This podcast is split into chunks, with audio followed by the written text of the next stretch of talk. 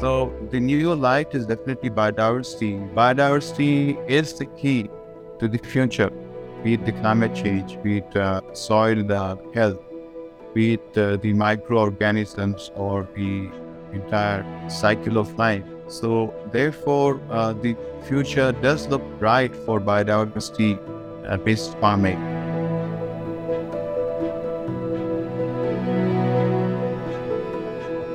The biodiversity in question lies in the state of Uttarakhand in India, a region crossed by the Himalayan mountain range. This is a largely hilly state at the foothills of the Himalayas that is home to a wide range of habitats, from plains to oak and pine forests to high elevation slopes. It is a historically and ecologically important region and is also the site of the pivotal Chipko movement of 1973 in India, after which a new wave of environmentalism was born in the country.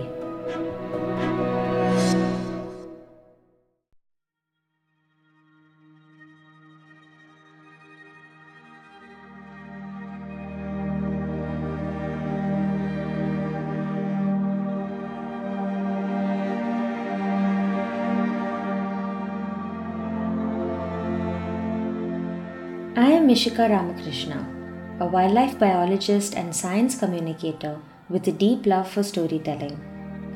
Today, I will be taking you through a conversation with two inspiring individuals working and living in Uttarakhand. Malika Virdi is an urban citizen turned farmer who co founded Mati Sangathan, a women's collective in Sarmoli Munsiari. This collective actively works to fight against the growing violence against women and focuses on improving community well being through an environmental lens.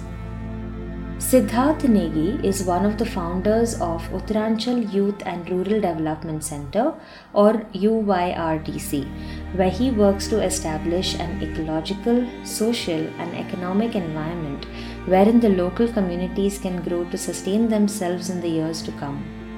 Together, we explore the challenges of living and farming in a place as dynamic and unpredictable as Uttarakhand, and explore how the agrarian communities there have been adapting to climate change over time. While Siddharthji has always lived in Uttarakhand, Malikadi moved there three decades ago in search of a deeper sense of connection with the land.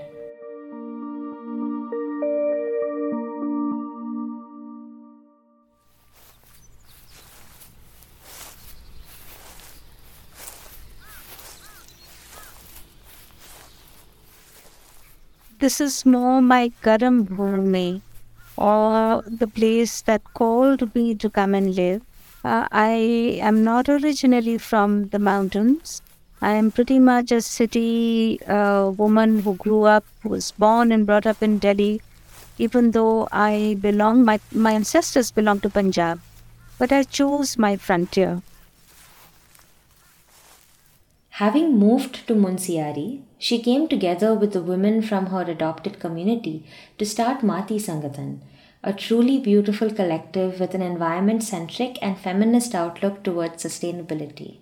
So, just the term Mati, um, you know, is evocative of a, of a sentiment. It's Mati means earth, it's the essential, it's where we begin from and where we end our journey. So uh, when I came and settled, or, or, rather began began to make a home in this little village called Sarmoli in Munsiari, um, it was clear that you know as much as one works with the land, what defines us as a as a civilization is how the people and nature connect works and I realized that while I was connecting deeply with nature, and we had, I have, I was privileged to have bought a piece of land that I could work, you know, without relating to the people that have lived here and forged a lifestyle before me, without making that connect, there is something essentially missing. Missing not only in the way one works, but also in my ability to continue to live here and work here. So very soon, you know, we kind of, I kind of felt the need to connect with other women. And essentially, in our agrarian society, women are the carriers of, you know, culture and all the codings of how you connect with nature. So, you know, it made good sense to begin to form and forge a relationship with women farmers. And unfortunately, with women farmers, one very big reality is that we live in a patriarchal society. Having come from an urban background, I was reticent. I was slow to, you know, express myself because I realized that I was at a disadvantage. I didn't know too much about, you know, how to grow stuff, how to relate to the environment. But I think when I saw the kind of violence that patriarchy inflicts on women, um, that is when my uh, my urban training and my the fact that I had I had a voice as an urban woman, I expressed it here. And the first thing that brought us together as Mati was the fact that we put up a joint kind of front and a joint voice to resist and to, you know, expose the inherent violence within uh, even mountain communities. Oftentimes, people will say, oh, you know, in mountain communities, people are simpler, life is easier, there is less violence, but not the case. Patriarchy as an institution expresses itself brutally. And that's when I kind of broke out of my very urban self consciousness to say, no, one can't keep silent. So, what brought us together as a women's collective was this initially our resistance to, you know, our having to uh, confront the violence mm, and pretty brutal violence. But then beyond that, we began to feel that, yeah, we aspire to a life free from violence, but we also aspire for a lot else. For instance, we aspire towards food security. We aspire towards livelihood security. We aspire as well to having our voice heard in local governance institutions, of, you know, continuing to express ourselves and assert our right over our forests, our waters, and you know our land. You know what we call the Jal Jungle Zameen uh, Sangharsh. You know that's the natural resources that make it possible for people to live in mountainous areas that are fairly challenging. So that's how Mati came about. Uh, it took some years for us.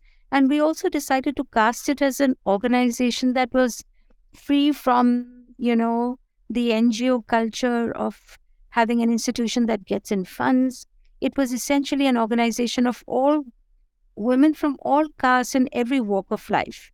So that's how Mati came into being, and it continues as a organization that sustains us. Like Mati, UYRDC was established with similar goals in mind wherein Siddharth and his colleagues worked towards engaging the community actively to strengthen their capacity to think and act collectively on subjects that address common beliefs for self development. With that context, let's now understand the geography and socio ecological composition of the places where Malika and Siddharth work.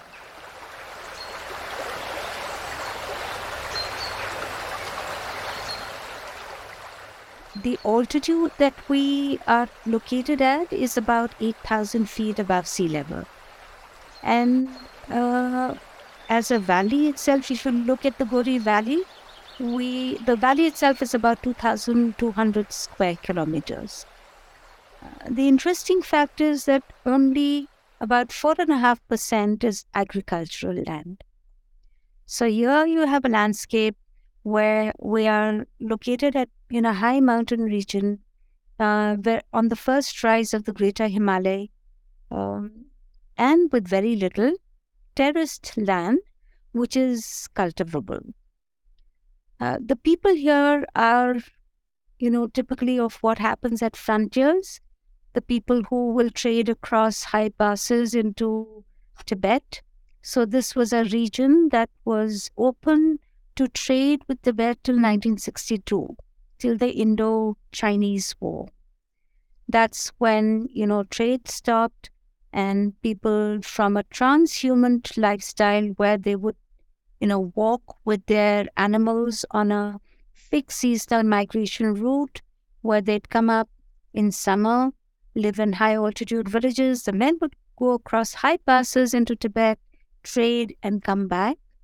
After 1962, maybe a little bit into 63, 64, people then were forced to settle and live a more settled life. So these mountain areas were actually more given to rangelands and past, you know, pastoral lifestyles when they would, you know, migrate. But because of the war, they had to settle. Now, settling in a place like Munsiari meant that you were really living off the landscape through your animals and your livestock holding. So people would keep sheep and goat at that time. And now, for us to continue to do our agriculture, we still need, you know, farm animals. Now, in the present context, it's cows, not so much buffaloes, because buffaloes don't manage here. Some government programs try to introduce buffaloes, but they really can't negotiate this terrain. So you need cows simply because it's through the cows and you know the nutrient cycle gets completed because it replenishes the land through farmyard manure. We'll talk more about this later. But essentially, you know, after 1962, a more settled form of life, you know, took precedence over the rangelands, kind of, you know, walking with their animals. As a community, uh, there are the frontier community called the Bhotias, who are scheduled tribe community, but they form a small percentage, just about less than 20%. The rest are agriculturalists. Um, that's the broad categorization. Of course, you have a lot of what we call cars, which is the artisan class, uh, which is also the scheduled caste community. They're also around 20%. So 40% of the population is scheduled caste and scheduled tribe, uh, and the rest is basically people who live off the land. Uttarakhand, being a place that poses several environmental challenges to the communities who live there, is also experiencing the effects of climate change in many ways. However, the daily struggles of the people there are rarely spoken about. So, at a broader level, you know, people are not so worked up about climate change per se. Uh, people are concerned about weather and the kind of challenges it throws out. Of course, at the uh, you know level of the everyday lived experience, more and more people are experiencing extreme climate events, have begun to see the connect, and have begun to worry about it. But you know, the immediate worries are so much more. You know, uh, wildlife predation for one, uh, the fact that there is not enough support for subsistence agriculture. If you're not you know, a player in the market economy, nobody's really bothered about whether you're ensuring food security. Why is it that, you know, we are not supported as farmers? Those are far more immediate concerns. Uh, but over time, yes, people have begun to see that there have been extreme weather events. There is a lot more rain and a lot of rain at the wrong time, which of course impacts your, you know, crop and your uh, productivity as a farmer. Uh, these have become concerns now. And with the media using this term more and more, uh, yes, there is a concern. And, you know, people are a little thrown, but, you know, it's people like us who, be, who have begun to bring it into the consciousness and say, look, do we need to be prepared for this? For this? Can we do something to, you know, uh, mitigate the effects? Can we make sure that we adapt soon enough. So, this is the narrative that's being brought in by us. But I think as subsistence farmers, people have always been challenged in landscapes like the ones we live in. Over here with the climate change, uh, uh, we uh, as communities have been experiencing the climate change since 2013. The 2013 has been uh, quite a difficult time for all of us with landslides and disasters all over the landslides have been here for a very long time, and the cloudbursts have been uh, pretty, frequented. we have also felt the rains which have been very uncertain. That is like it, uh, for example, in this part, with in this year itself, it has rained a lot, and when we didn't need it, it has rained now. And when we wanted it, it there was no rain.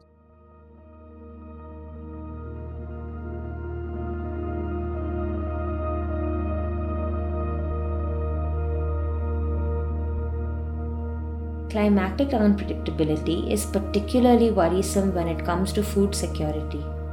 While this landscape is one of bountiful biodiversity and natural resources, their mismanagement has spelled disaster in unintentioned ways.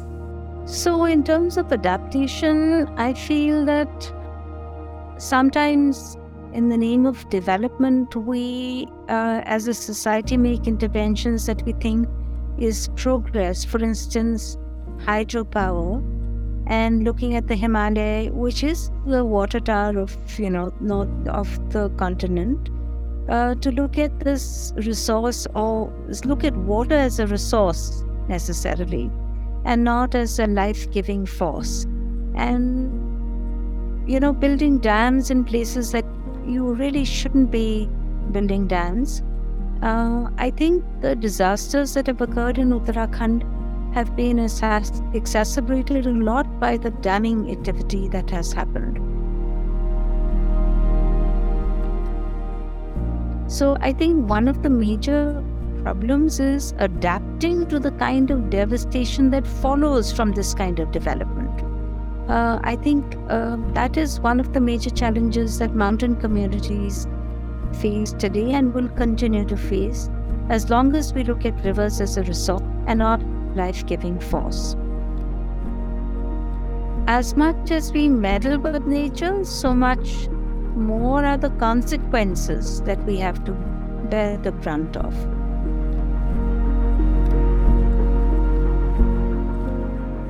In a place like Munsiari, there are only two cash crops. One is potatoes, and the other is uh, rajma, which is a kidney bean. This is the only two crops that we sell at the marketplace. The rest we grow for ourselves and for our cattle. And as a women's collective, what we have realized is to ensure uh, nutritional security that we at least grow enough vegetables to feed ourselves. In the little, uh, you know, kitchen plots that we have, or in the little land holdings we have, we focused our energy in ensuring that we have enough vegetable production that we don't need to necessarily access from the marketplace.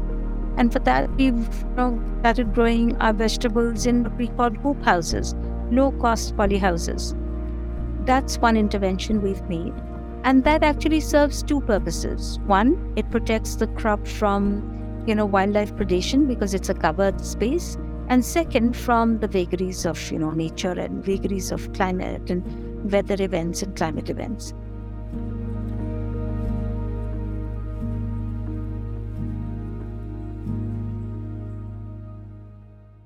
This region, which is still home to significant tree cover, falls under a unique system of governance known as the Van Panchayats or the forest commons.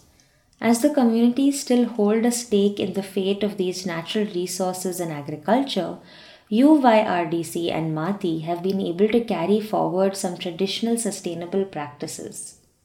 As communities, of course, uh, uh, the way we are able to stabilize ourselves is by the two ways, like every gram panchayat or the village councils, we do have something like Van Panchayats, and uh, the Van Panchayats are safeguard the forest, they are able to design rules, and so Van Panchayat are the bodies that have been able to restore biodiversity in the in the forest areas. It's good that the in Uttarakhand the, the practice of traditional agriculture has still carried on.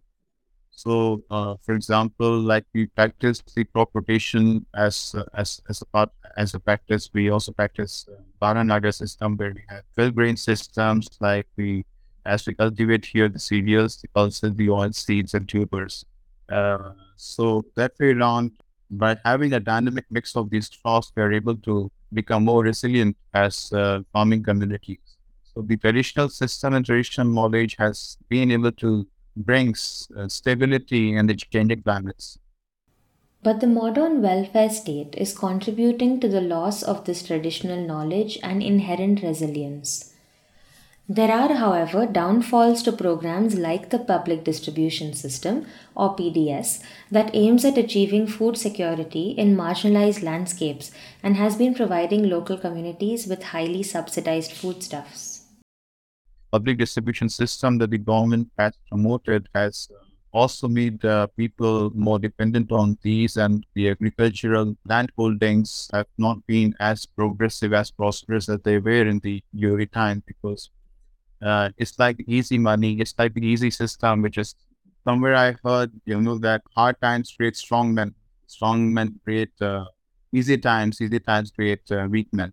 So perhaps the pds system uh, that we uh, see in these times is making uh, life so easy, and many of the communities are now being lured into those PDS systems to be more dependent there, and we are losing more of the agricultural land holdings.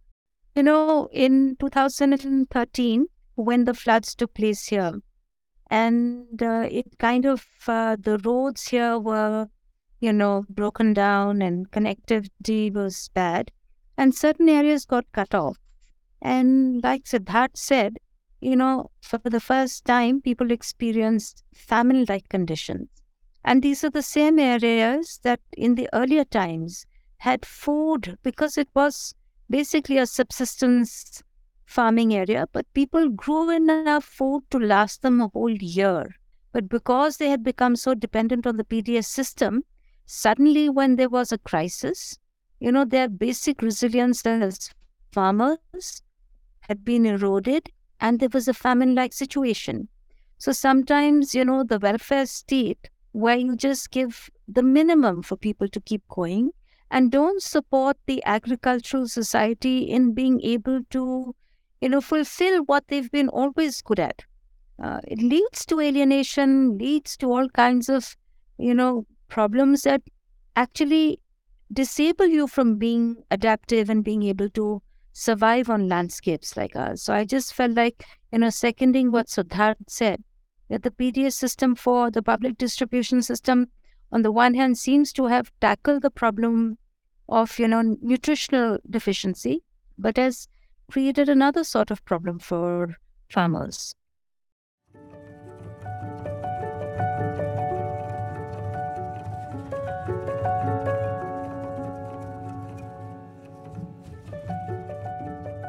From their responses so far, you can tell that women's empowerment is important to both Malika and Siddharth, and there are many reasons for this.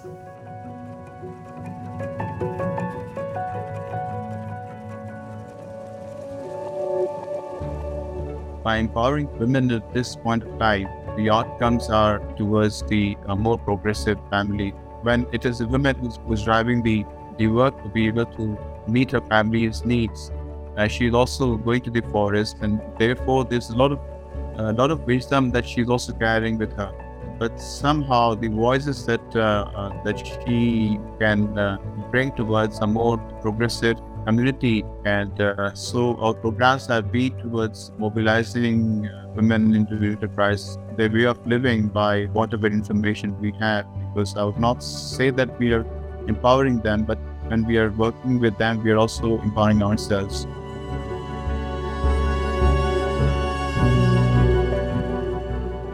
Now, do we believe that women are essentially, uh, you know, the people who will bring about change? I feel that in an agrarian society, definitely, because, you know, we are the ones who have been entrusted with the uh, job of ensuring food security for the family. But we also see very clearly that in a in an economy that is getting more and more integrated with the marketplace, with markets. Uh, like Siddharth said, the pressure on men to earn a livelihood and bring back cash is much stronger. So women are then left to fend, you know, for the family in spaces where the market hasn't quite penetrated. I think it's significant to note that when we are talking about subsistence agriculture, where you're not, you know, producing for the marketplace, but you're producing for your family and for your nutritional needs, the whole approach changes. It's more collaborative. Everything is not dependent on how much money you have and how much labor you employ, but a lot on exchange labor.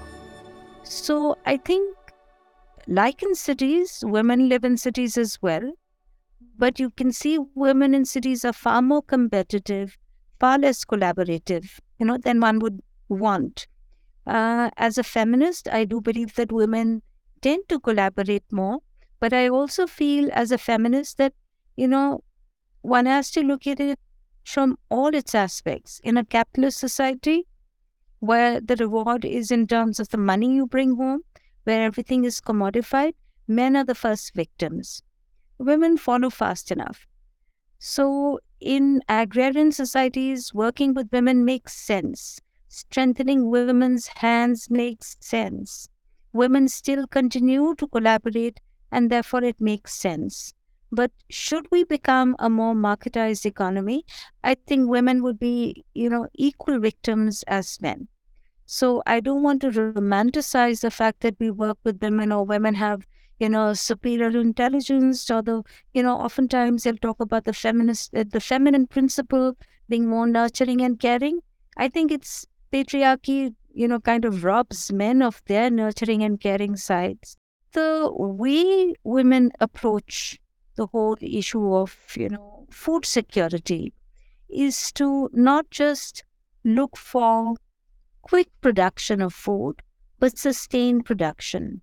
So, one of the things that women have, women within our collective have ensured is to save seeds that are um, open pollinated, heirloom seeds, where you know that you can propagate your own seeds, save them. And if you go in for hybrid seeds, clearly the power is vested in seed companies.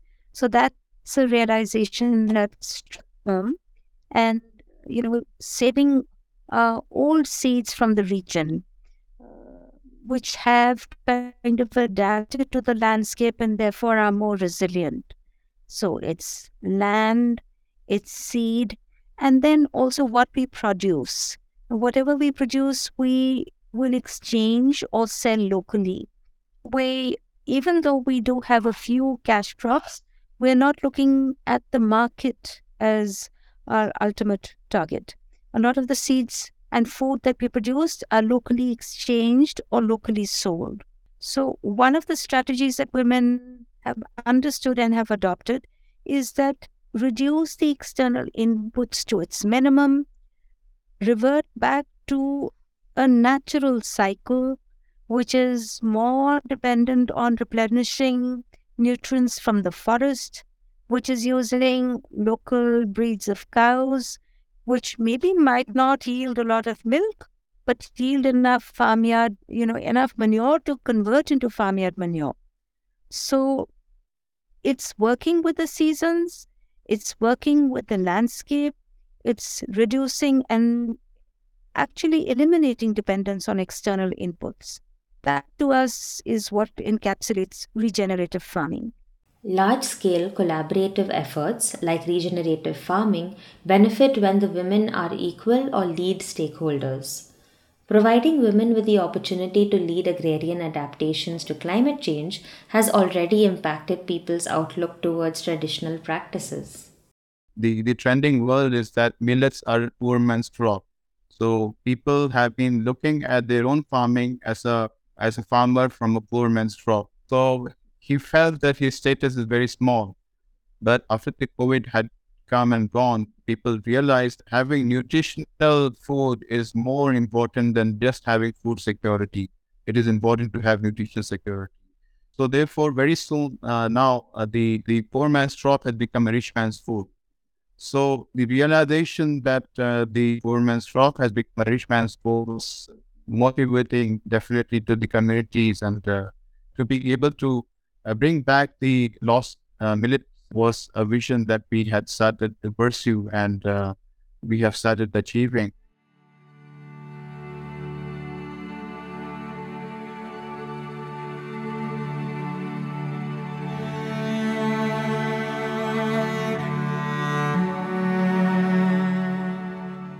What makes Uttarakhand special in its socio ecological interconnectedness is the spirituality and culture of its people that grounds them firmly to the land through their knowledge, tradition, and experience.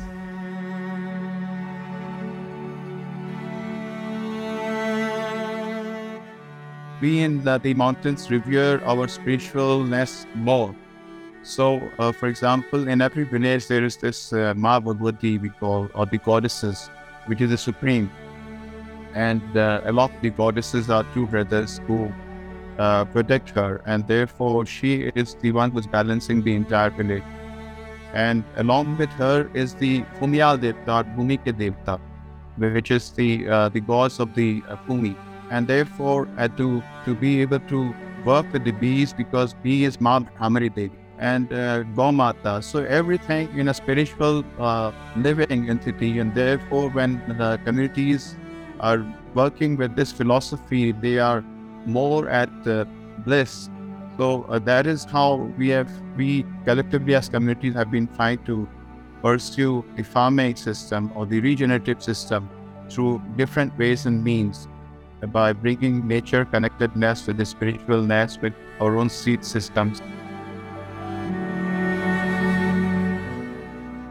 being in the mountains is always spiritual because when we go out to the to the jungles, so we call up our deities to be with us, to be able to guard, to be able to see that we are we're healthy and safe. So the spiritualness is always there, and in the in the present light uh, towards the Vedas, the future, the the interconnectedness was was only going to grow. For example, like when we have been working with the communities, communities want, want to sing the songs of the seeds, they want to sing the songs of different kinds of grains that they practice and they use.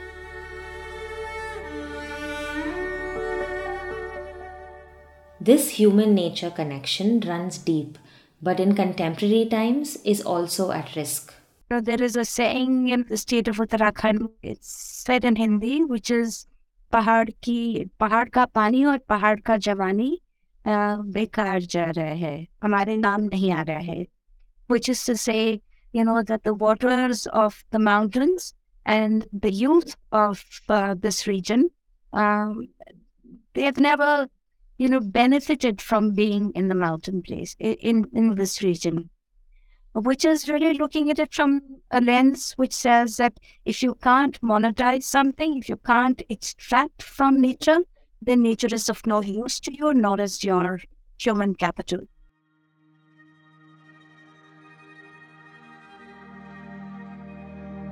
If we are to stem this tide, you know, this kind of unraveling of uh, a, a way of living within a landscape where your ecological footprint is small, where the land gives enough to ensure your well being, but maybe not wealth creation, where you are still custodians of your forest commons, yet, you know, benefit from it. Uh, those are these are two really different paradigms. And it's really a choice now. It's a choice for people living in the mountains to either pursue a life that is land based, nature based, um, talking about, you know, what you call regenerative farming practices, uh, living in a kind of state of equilibrium, a balanced state with nature.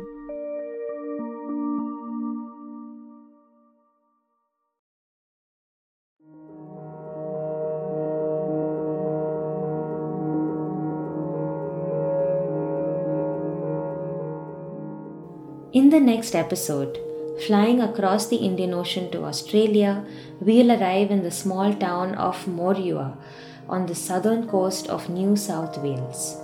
We'll discover how a not for profit community group called SAGE formed and about their dream to develop a strong community based food system. We will also follow them through the fires and floods and hear how these climatic disasters force them to re-evaluate their relationship to the land.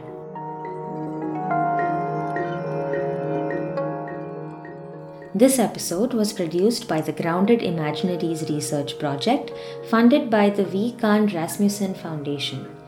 The project partners are the Sydney Environmental Institute, Social Entrepreneurship Association, Auroville, and India and Bharat together. To stay on this journey with us, follow the project on Instagram at Grounded Imaginaries and tell us what questions and ideas are alive for you. Help us share this podcast series far and wide to inspire communities in all pockets of the world facing the reality of climate change that an alternative future is possible.